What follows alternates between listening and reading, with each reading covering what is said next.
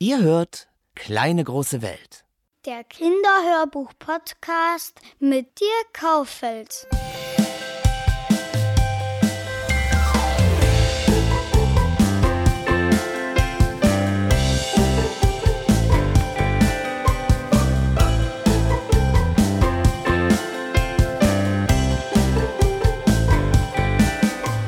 Familiengeschichte. Von alleinerziehenden Vätern, einem Sommer mit Schwestern und einem Waschbären in der Waschmaschine.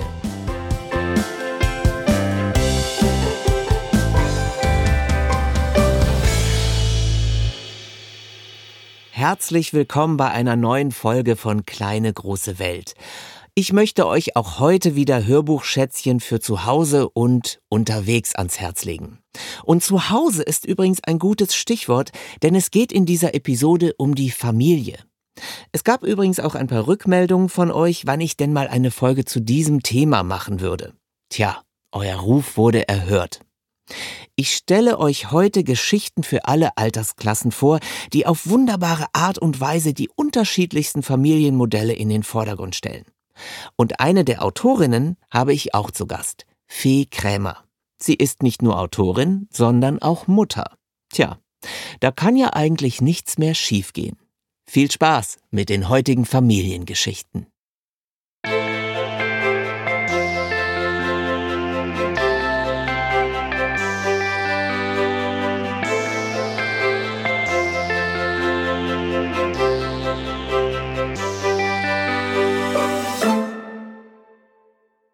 Sicherlich könnte man so eine Podcast-Folge mit dem Klassiker der Familiengeschichten für Kinder beginnen, nämlich mit Astrid Lindgrens Wir Kinder aus Bullabü. Ich liebe diese Reihe, tun wir alle, glaube ich, aber mal ehrlich, muss man das noch großartig vorstellen? Deswegen werde ich nicht auf die Bullabü-Kinder eingehen und mich auf eine andere Reihe konzentrieren, die im Grunde dieses Genre auch seit vielen Jahren mitprägt die Panda Wigs von Jean Birdsall. Die Autorin wurde in den 50er Jahren in einem Vorort von Philadelphia geboren und wollte eigentlich schon als Zehnjährige Bücher schreiben, begann dann aber erst mit 42. Die Panda Wigs war ihr Debüt und wurde kurz nach Erscheinen mit zahlreichen Preisen ausgezeichnet.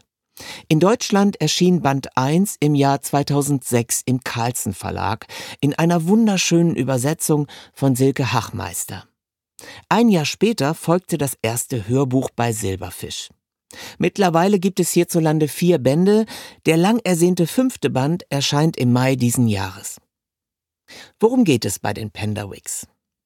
Die Geschichten folgen den vier Schwestern Rosalind, Sky, Jane und Betty sowie ihrem verwitweten Vater und dem Hund Hound.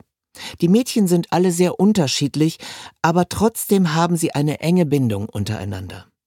Im Laufe der Folgebände werden die Figuren älter.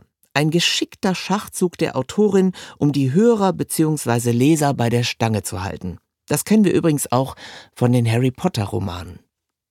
Rosalind, die älteste unter den vier Kindern, ist zu Beginn der Serie zum Beispiel zwölf Jahre alt. In Band 5 wird sie nun heiraten. Wir erleben also die ganze Spannbreite von Kindheit und Jugend nicht nur zeitlich betrachtet, sondern auch was Höhen und Tiefen betrifft. Es wird nichts beschönigt in der Welt der Familie Penderwick. Zum Beispiel erzählt die Autorin sehr einfühlsam von den Problemen der Mädchen, sich damit abzufinden, dass ihr Vater neue Frauen datet. Und doch überwiegt immer wieder die Zärtlichkeit. Jean Birdsall zieht uns sprachlich in die Familie Penderwick geradezu mit hinein. Wir lachen und weinen mit ihr. Wir sind Teil der Familie. In Band 1, die Penderwicks, lernen wir Rosalind, Sky, Jane, Betty, den Vater und natürlich Hund Hound kennen. Sie verbringen ihren Sommerurlaub auf dem großen herrlichen Anwesen Arundel mit einem prachtvollen Garten, einem Dachboden voller Schätze und zahmen Kaninchen. Vor allem aber schließen die Mädchen Freundschaft mit dem Sohn der arroganten Hausherrin. Jeffrey Tifton ist der Gefährte für all die Sommerabenteuer der Mädchen und dabei spielt der soziale Unterschied keinerlei Rolle. Die Penderwicks sind leicht wie eine Sommerbrise, sind hinreißend in der Figurenzeichnung und einfach ein Stück Heimat im Ohr. Für dieses Gefühl der Geborgenheit sorgt auch die Interpretin der Hörbücher. Sascha X ist Schauspielerin und gehört meines Erachtens zu den besten Hörbuchinterpretinnen hierzulande. Sie ist herzlich, niemals süßlich, gewitzt und gibt ihren Figuren immer Stärke und Selbstbewusstsein. Die Kombination aus Gefühl und Kraft macht die Kunst ihrer Lesungen aus. Hier kommt ein kurzer Auszug aus den Penderwicks. Was hatten Sie sich unter einem Ferienhaus vorgestellt? Ein schnuckliges kleines Häuschen, ein wenig heruntergekommen, mit ein paar Geranientöpfen im Vorgarten. Was Sie jetzt sahen, war etwas vollkommen anderes. Sie sahen zwei hohe, elegante Säulen aus Stein. In die eine war Nummer 11 eingemeißelt, in die andere Arundel. Hinter den Säulen begann eine lange, gewundene Allee mit zwei Reihen hoher Pappeln links und rechts. Und hinter den Pappeln erstreckte sich eine sorgfältig gepflegte Rasenfläche mit schön gewachsenen Bäumen. Weit und breit war kein Ferienhaus zu sehen. Ach du heiliger Strohsack, sagte Sky. Ein riesiges Herrenhaus stand mitten in einem Garten, der an einen Schlosspark erinnerte. Es war ein Haus aus grauem Stein, das mit lauter Türmchen, Erkern und Balkonen verziert war. Und erst der Garten, da gab es Wasserspiele und blühende Hecken und Marmorstatuen, und das war nur das, was sie von der Allee aus sehen konnten. Die erschöpften Reisenden erblickten vor sich einen fürstlichen Wohnsitz. Eldorado, Camelot, Cair Paravel, sagte Jane. Schade, dass wir keine Fürsten sind, sagte Sky. Hier sind wir falsch, sagte Rosalind entmutigt. Kopf hoch, Rosie, sagte Mr. Penderwick. Da kommt jemand, den wir fragen können. Hinter einer großen Statue von Amor und Venus tauchte ein hochgewachsener Junge mit einer Schubkarre auf. Mr. Penderwick kurbelte die Scheibe herunter, doch bevor er dem Jungen etwas zurufen konnte, kam ganz hinten aus dem Wagen ein nur allzu vertrauter Würgelaut. Hound muss kotzen, kreischte Betty. Die Schwestern kannten das schon. Im Nu waren sie aus dem Wagen, öffneten den Kofferraum und zerrten den armen Hound an den Rand der Allee. Er erbrach sich auf Janes Turnschuhe. Mensch, Hound, musste das sein? stöhnte Jane und schaute auf ihre knöchelhohen gelben Sneakers. Aber Hound war schon weiter getapst, um an einem Strauch zu schnuppern. Nicht so schlimm wie damals, als er die Pizza aus dem Mülleimer gefressen hatte, sagte Sky. Betty hockte sich hin, um die Sache aus der Nähe zu betrachten. Da ist die Karte, sagte sie. Nicht anfassen, rief Rosalind. Und Jane, hör auf, die Füße zu schütteln, du spritzt alles in der Gegend rum. Bleibt hier stehen, bis ich wieder da bin. Sie lief zum Wagen, um Papiertücher zu holen. Der Junge mit der Schubkarre stand jetzt auf der Auffahrt, und Mr. Penderwick war ausgestiegen und redete mit ihm. Ich sehe hier einige Linnea Borealis an der Auffahrt. Ein ungewöhnlicher Standort. Aber ich interessiere mich besonders für das Cypripedium arietinum. Kennen Sie vielleicht gute Stellen, wo das hier zu finden ist? Es hat gern sumpfigen Boden und ein bisschen Schatten. Rosalind beugte sich hinten in den Wagen und kramte im Gepäck herum. Wenn ihr Vater auf Latein über Pflanzen redete, war er glücklich. Hoffentlich vergaß er nicht den Jungen nach dem Weg zu fragen. Der Junge sah nett aus. 18 oder vielleicht 19 Jahre alt, hellbraune Haare, die unter einer Baseballkappe der Red Sox hervorguckten. Rosalind schaute ums Auto herum und warf einen verstohlenen Blick auf seine Hände. Ihre beste Freundin Anna sagte immer, dass die Hände viel über einen Menschen verraten. Der Junge trug Gartenhandschuhe. Die Hörbücher der Penderwicks sind bei Silberfisch erschienen, die Buchausgaben im Carlsen Verlag. Der Verlag gibt als Altersangabe ab zehn Jahren an. Ich denke aber, dass man die Geschichten durchaus auch schon ab acht, neun Jahren genießen darf. Noch ein kleiner Hinweis, die sehr stimmungsvollen Cover-Illustrationen finde ich ganz bezaubernd. Sie stammen von Almut Kunert.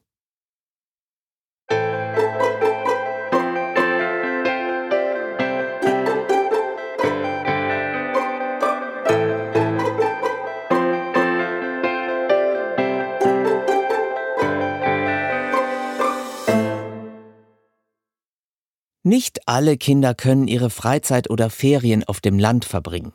Es gibt natürlich auch Kids, die in der Großstadt leben und dort die Prüfungen des Alltags meistern.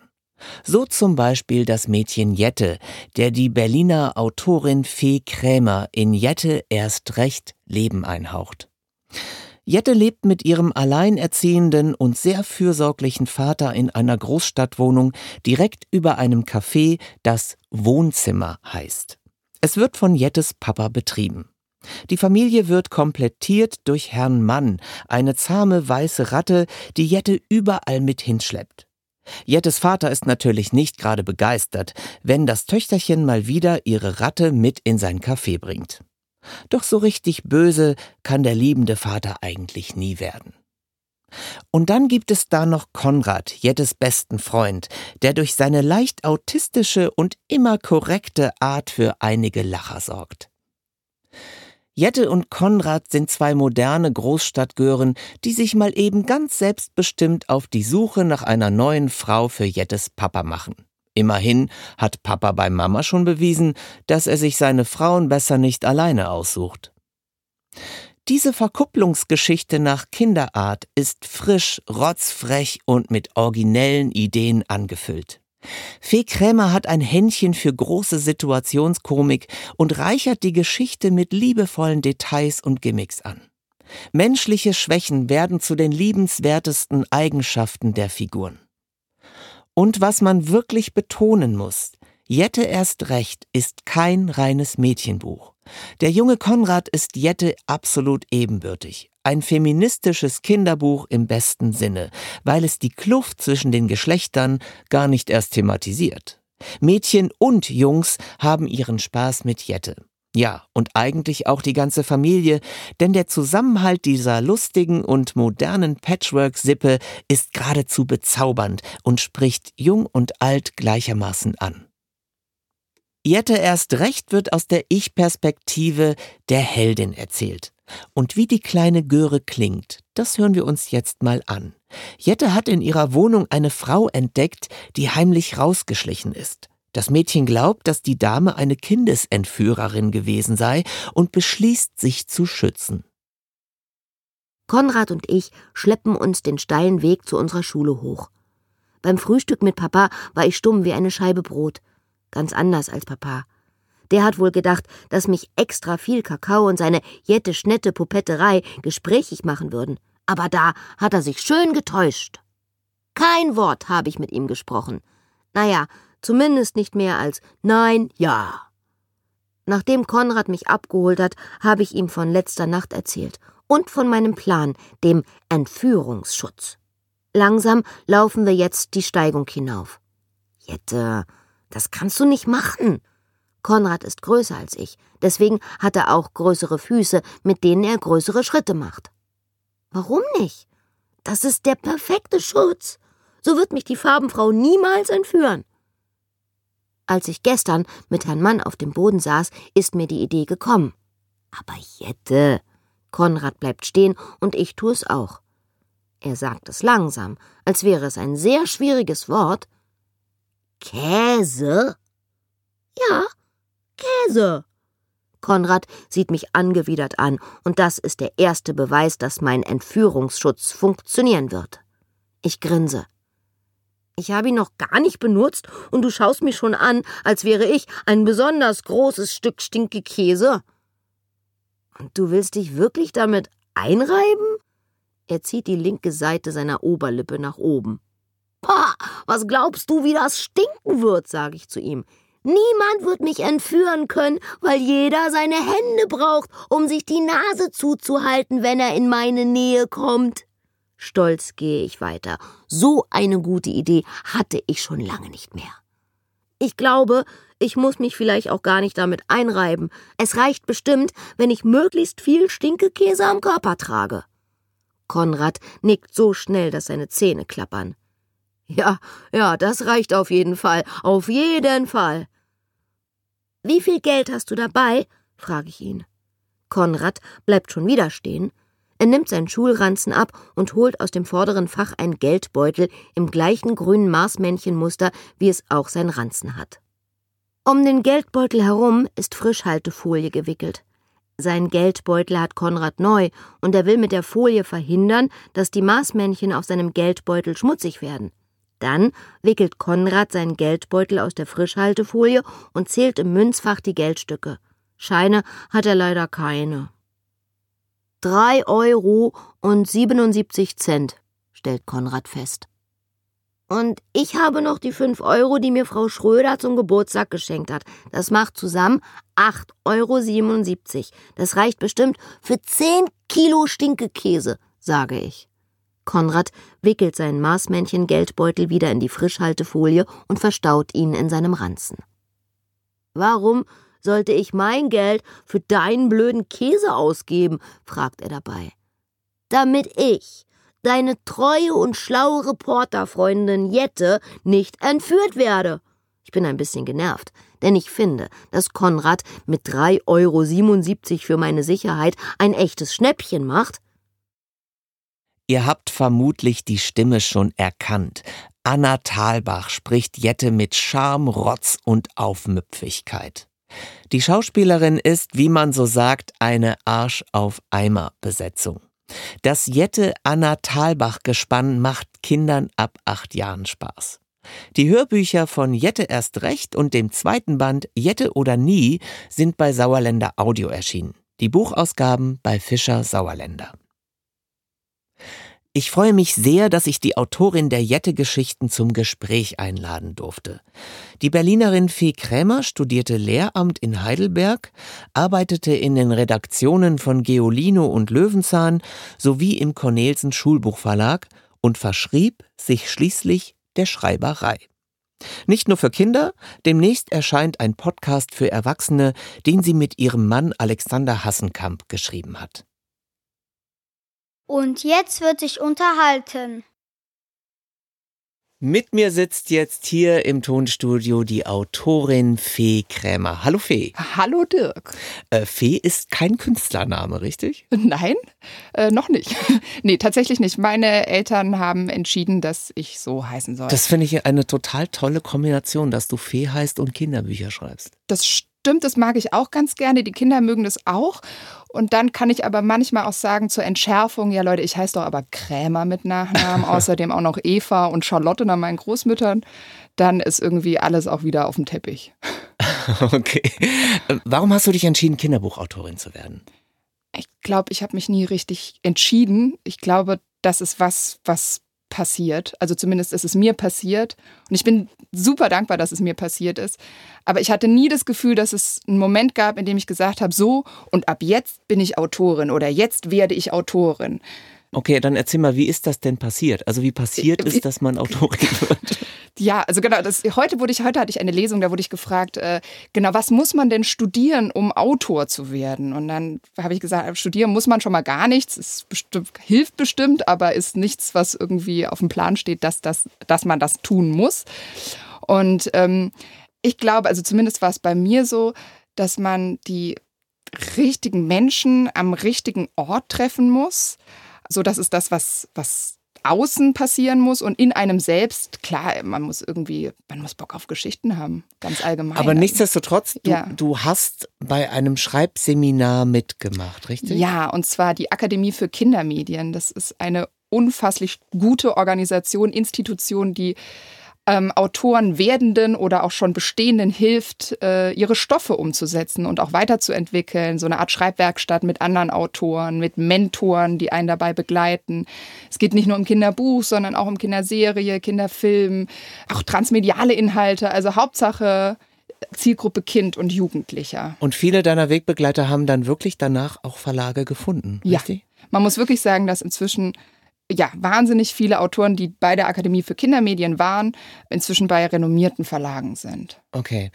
Wenn du jetzt schreibst, woher ja. nimmst du deine Inspirationen? Also gibt es da so eine Kiste, in die du deine Ideen reinschmeißt oder äh, woher ja, kommt das alles? Ich, ich habe ganz interessante Mitbewohner. die sind immer Ideengeber. Äh, nee, tatsächlich, also mein Mann sprüht immer vor Energie und Ideen und dem klaue ich manchmal welche. und außerdem ist überhaupt mein Umfeld, ist ein kreatives Umfeld. Ich habe irgendwie viele Menschen, die sich in irgendeiner Form kreativ beschäftigen um mich rum und bin ganz dankbar für diese kreative Energie, von der ich absaugen darf, um das mal so zu sagen. Und dann glaube ich aber auch, man muss nicht unbedingt in Berlin leben, um Ideen zu bekommen. Man kann auch irgendwo anders sein. Ich glaube, das, das Allerwichtigste ist zumindest bei mir, dass man die Augen offen hält, dass man guckt, was passiert. Und überall, wo Menschen sich begegnen, passieren Geschichten. Du wohnst natürlich in einer sehr, ich sag mal, bunten Ecke, nämlich in Kreuzberg. Jo. Da äh, hast du natürlich viele Inspirationen. Ja. Hast du literarische Vorbilder? Also gibt es irgendwas, äh, irgendwelche Autoren, die dich besonders geprägt haben? Ja, es ist vielleicht nicht so richtig innovativ, aber Andreas Steinhöfel ist tatsächlich jemand, der, als ich, als ich Rico Oscar gelesen habe, damit, das war das erste, was ich von ihm gelesen habe und bis heute bin ich verliebt in die Fundnudel, die ja, ganz am Anfang die Geschichte ja startet. Mhm. Was wie genial mit so einem kleinen Ding das große Ganze aufzumachen und überhaupt, also seine Art, die Dinge zu sehen, zu beschreiben, immer mit einem Augenzwinkern, aber nie vorbei an den großen Themen. Das finde ich irgendwie, ja, also das berührt mich, das bewegt mich, das, äh, das bewundere ich. Dein Schreibstil ist sehr ähnlich. Du kannst das auch sehr gut, so kleine, schöne Alltagsgeschichten. Sieht man nicht, dass ich rot werde, oder? nee, das ist der, der Vorteil bei Podcasts. Dein Debüt war 2015, mhm. nämlich Jette erst recht, erschienen bei Fischer Sauerländer. Erzähl doch mal, worum geht's in dieser Geschichte? Es geht um Jette, wie man vielleicht schon vermuten kann. Und äh, es geht darum, dass Regeln ganz schön scheiße sind. Zumindest wenn man neun Jahre alt ist. Also jeder, der neun Jahre und jünger oder älter ist und oder jemand, der Eltern ist und Kinder hat, kennt es. Nicht auf dem Sofa rumspringen, nicht irgendwie ohne Socken ins Bett, drei Minuten Zähne putzen. All diese Regeln sind vermeintlich klein, aber nein, für Kinder sind sie sehr groß und sie beschäftigen Kinder und vor allen Dingen nerven sie Kinder. Und ganz besonders genervt von Regeln ist Jette. Und da gilt es, diesen Vater, der Jette die Regeln aufbrummt, den irgendwie zu beschäftigen. Und wie beschäftigt man jemanden am besten? Man sorgt dafür, dass er sich verliebt. Und äh, jetzt ist aber auch der neunjährigen Jette klar, dass das mit der Liebe nicht so easy popisi ist. Und äh, sie hat einen sehr guten Freund, Konrad, der auch gute Ideen hat. Und zusammen ähm, erstellen sie also eine Liste mit Dingen, von denen sie glauben, dass die nötig sind, um sich zu verlieben, damit ihr Papa in Elternzeit kommt. Das ist nämlich das, was Konrad von seiner Familie kennt. Dessen Eltern sind zusammen, denn äh, man muss dazu sagen, Jette äh, lebt nur mit ihrem Vater. Die Mutter ist äh, nicht dabei, das heißt Alleinerziehender. Bei Konrad ist das anders. Dessen Eltern sind schwer verliebt und sorgen ab und zu für Elternzeit. Bei dieser Zeit verbringen nur die Elternzeit miteinander und nicht die Kinder. Und ähm, sowas suchen sie jetzt auch für Jettes Vater, weil dann äh, sind die Augen woanders und damit auch keine. Und das ist sehr, sehr situationskomisch. Ich habe mich sofort verliebt in diese Geschichte. Gelesen hat das Hörbuch Anna Thalbach. Jetzt mhm. würde ich gerne mal von dir wissen, wie ist es denn, deine Worte aus dem Munde einer Schauspielerin zu hören oder äh, nicht selbst gelesen zu haben? Gänsehaut. Also es ist so, es ist ja überhaupt, dass ich, du hast mich vorhin gefragt, wie wird man Autorin, überhaupt, dass ich mich inzwischen Autorin nennen darf ist für mich was ganz Besonderes. Und tatsächlich jemanden wie Anna Thalbach zu haben oder auch Jürgen von der Lippe, der, äh, der Max später, Mux gelesen hat, genau. Mhm. Ähm, das sind einfach, das sind so Momente, da, da schlägt das Herz hoch. Da ist irgendwie, ja, man ist erfüllt von einer Glückseligkeit, vor allen Dingen, wenn dann die Ergebnisse so sind wie, wie eben hier, ne? Wie bei den beiden. Schön, dass es dir gefällt. Das hört man ja auch selten mal so das direkte Feedback. Ähm, du hast dich selber mal als eine Art Auftragsarbeiterin bezeichnet. Mhm. Das heißt, du bist sehr uneitel in Bezug auf Korrekturen und Lektoratseingriffen. Erklär mir das mal ganz genau, was du damit meinst. Mm, also ich glaube, ich glaube, es gibt Schriftsteller und ich glaube, es gibt Autoren. Und für mich sind Schriftsteller Menschen, die müssen schreiben, um zu existieren. Die stehen nachts um drei auf, weil sie einen Gedanken haben, setzen sich an den Schreibtisch und wenn sie nicht schreiben, gehen sie ein. Ich glaube, dass ich nicht zu dieser Kategorie zähle. Ich schreibe wahnsinnig gerne. Ich bin unglaublich dankbar dafür, dass ich schreiben darf.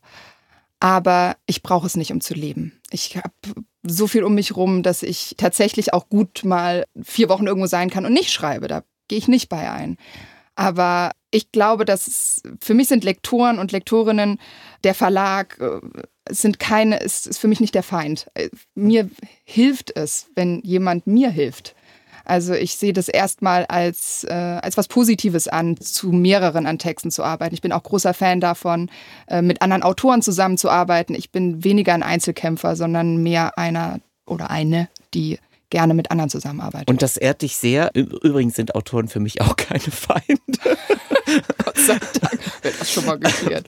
Wie sieht denn jetzt so ein Schreibprozess bei dir aus? Also hast du feste mhm. Arbeitszeiten oder also offensichtlich ja nicht? Du machst dann zwischendurch mal Pause und fährst ans Meer. genau.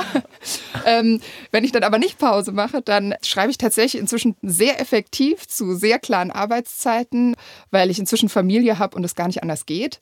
Also selbst wenn das Schriftstellerherz in mir schlagen würde und ich nachts um drei aufstehen müsste, dann müsste ich irgendwie gucken, wie ich dann trotzdem morgens das Kind in die Kita bringe und dann den Tag überstehe.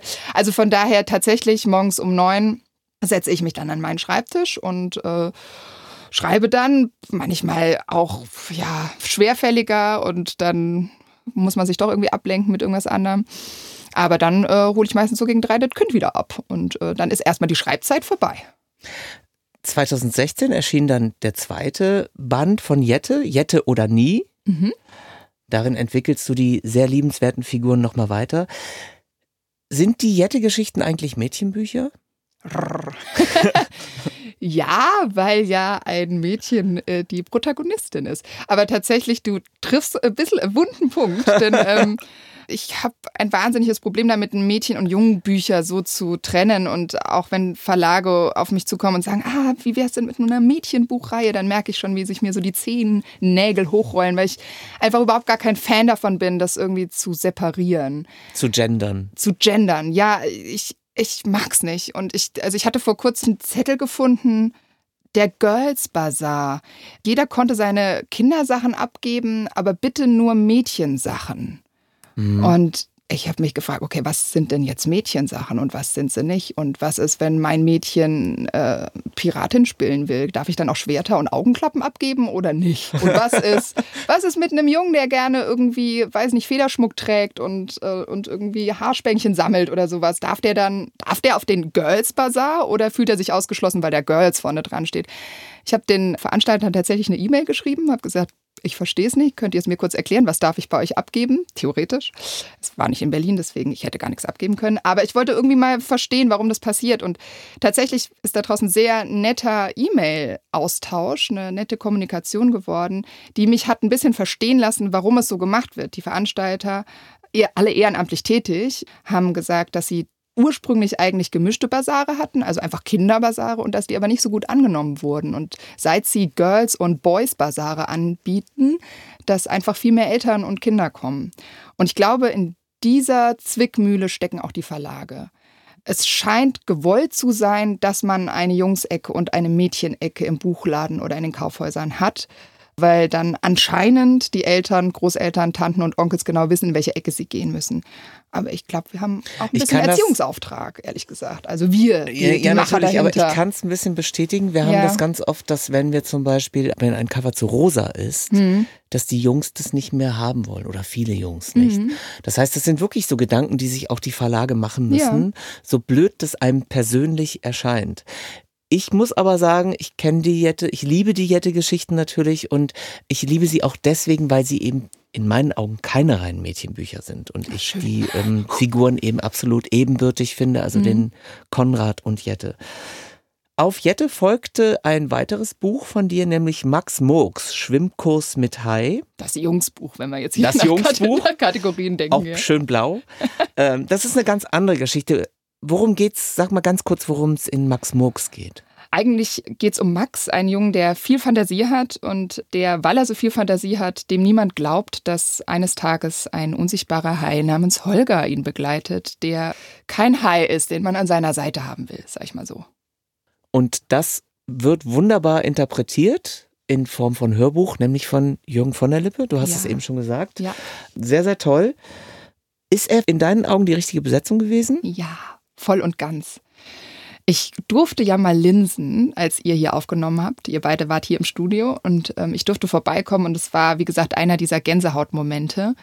Und ich finde es ganz toll umgesetzt. Okay, also nach dem Mädchenbuch Jette, nach dem Jungsbuch Max Mux, was kommt jetzt? Also an was arbeitest du gerade? Also jetzt wende ich mich gerade ab von den Kindern, nicht bewusst, sondern ich mache vielleicht eine kleine Pause oder also zumindest wird ergänzt meine Arbeit für Kinder um eine ja, relativ skurrile Serie, eine Hörspielserie, die wir als Podcast veröffentlichen. Ja, da wollte ich nämlich jetzt gerade drauf zu sprechen kommen. Diese Serie heißt wie?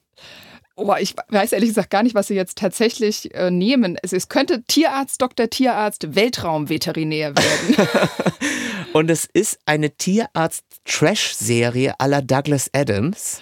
Ja, ich sage ganz gerne, also wenn jemand sagt, What? Was macht ihr da bitte? Sag ich, ja, also es ist so ein bisschen Star Trek, trifft Daktari, trifft äh, Dr. Stefan Frank oder der Bergdoktor. Also es ist so Schmonzette im All mit bisschen Tieren bei. So, also, also ich, ich durfte ja schon zwei Skripte lesen und ich kann verraten, es wird zum Schreien komisch. Also gerade für so diese Sci-Fi- und Trash-Fans sehr, sehr lustig. Ja, wir hoffen. Aber wir glauben auch dran. Ja, also ich drücke die Daumen. Hörst du selbst Hörbücher und, oder Podcasts?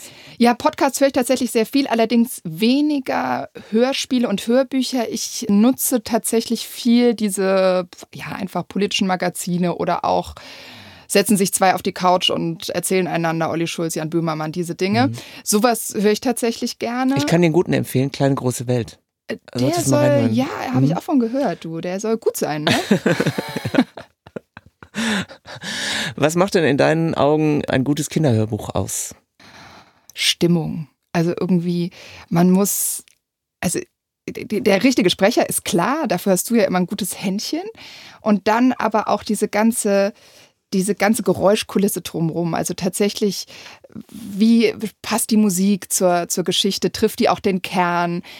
äh, Gibt es irgendwie, also jetzt bei einem Hörspiel, ist irgendwie, lässt die Geräuschkulisse das, was da passiert, lebendig werden und kann man sich richtig gut vorstellen, wie man da jetzt so eintaucht. Also bei einem guten Hörspiel oder einem guten Hörbuch, glaube ich, muss man sich gar nicht anstrengen, sich vorzustellen, was da passiert, sondern alles, es wird eine Tür geöffnet und du bist drin.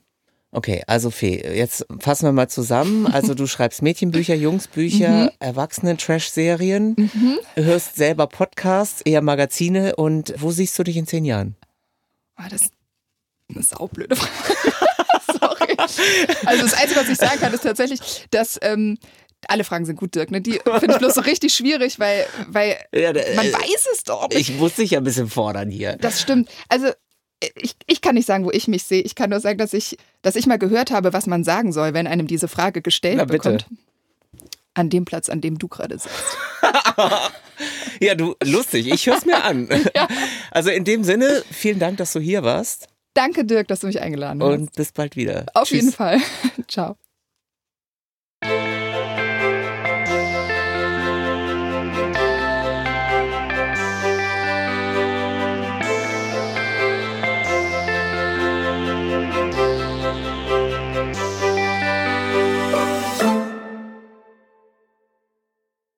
Nach so viel Familienunterhaltung für die größeren Kinder wird es nun aber Zeit für ein Hörbuch für die kleineren.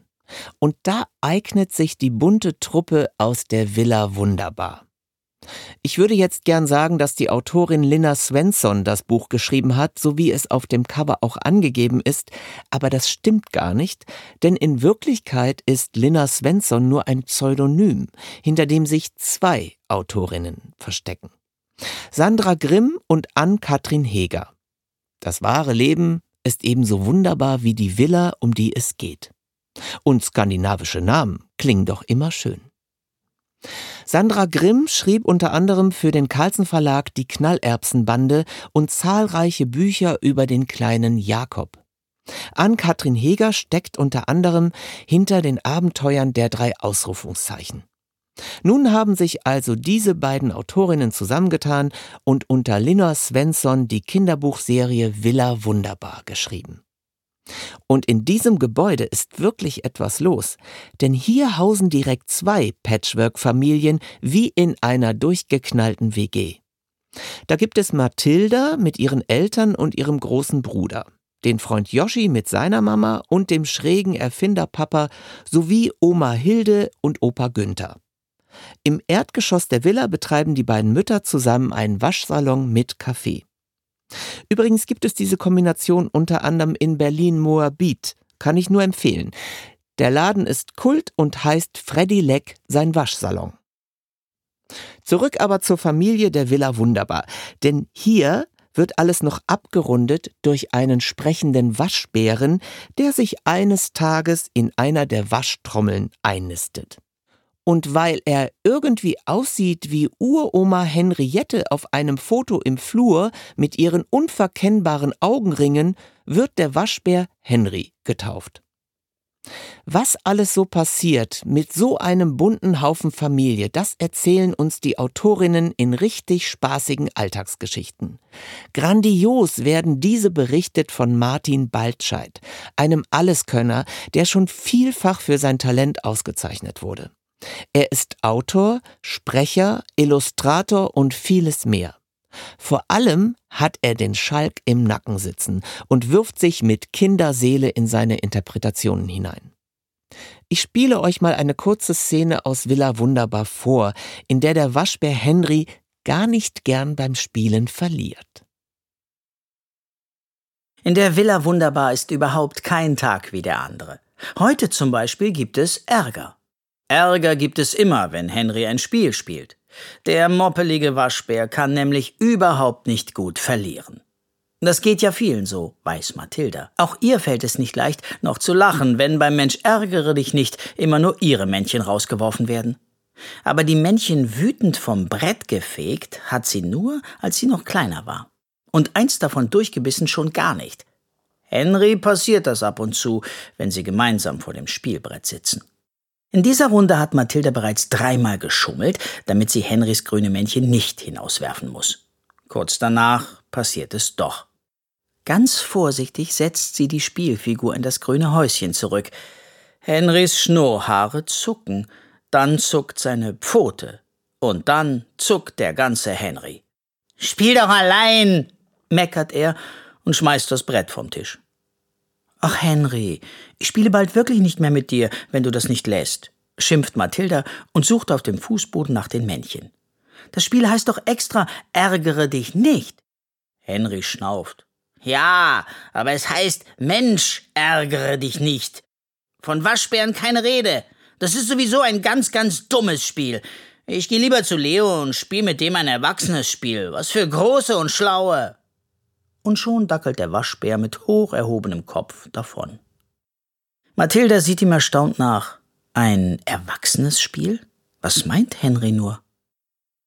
Als sie eine Weile später in die Küche geht, entdeckt sie, worauf Henry hinaus wollte. Schach. Der Waschbär hockt Leo gegenüber am Küchentisch und stemmt die Vorderpfoten auf die Tischplatte. Er ist so angespannt, dass ihm die Haare zu Berge stehen. Leo dagegen stützt seinen Kopf in die Hände und stöhnt. Was ist denn, Brüderchen? fragt Mathilda frech. Bist du am Verlieren? Leo grunzt irgendetwas, das Mathilda nicht verstehen kann. Er hebt einen Turm an und lässt ihn wieder sinken. Dann nimmt er das Pferd und setzt es um. Wie der Blitz greift nun Henry nach einer seiner Figuren und kreischt Schachmatt! Er fegt die restlichen Figuren zur Seite, springt auf den Tisch und tanzt einen merkwürdigen Hula-Hoop-Tanz. Der kleine dicke Waschbärbauch wackelt lustig vor und zurück. Mathilda muss lachen. Wieso kann denn so ein dover Waschbär Schach spielen? knurrt Leo. Hast du ihm das beigebracht? Von der Villa Wunderbar gibt es mittlerweile drei Bände. Ein Waschbär zieht ein, das Apfelfest und das Zimtschneckenwunder. Die Bücher wurden richtig niedlich illustriert von Nikolai Renger und sind im Löwe Verlag erschienen. Die Hörbücher gelesen von Martin Baltscheid im Hörverlag. Und eine Sache muss ich euch noch erzählen. Ich habe noch nie eine so kreative und originelle Verpackung eines Kinderhörbuchs gesehen. Es tut mir jetzt schrecklich leid für alle Streaming- und Download-Anhänger, denn es entgeht euch etwas, wenn ihr die CD nicht kauft. Der Hörverlag liefert Band 1 in einer Pappverpackung, die sich in die Villa wunderbar ausklappen lässt. Man hat im Grunde eine kleine Papppuppenstube, in der die CD liegt. Und damit die Kinder auch wirklich darin spielen können, liefern die Folgen 2 und 3 auch noch Ausschneidefiguren mit. Ich ziehe meinen Hut vor dieser Idee. Allein schon wegen der Verpackung möchte man dieses Hörbuch haben. Das ist schlicht wunderbar. Geeignet ist der Familienspaß schon für Kinder ab vier Jahren.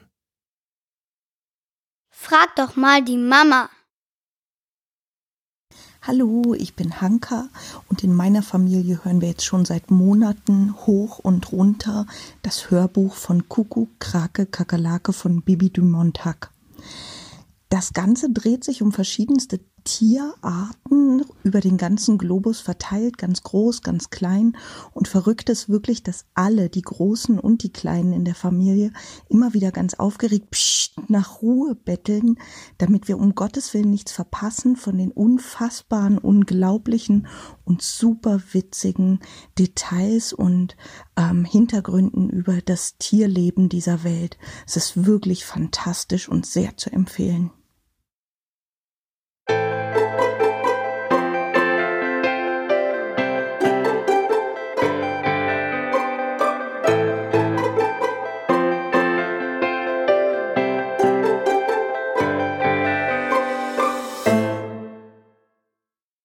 Natürlich könnte ich euch unendlich viele Familiengeschichten vorstellen, aber für heute soll es erst einmal genug sein. Zu einem späteren Zeitpunkt mache ich bestimmt noch mal eine Folge zu diesem Thema.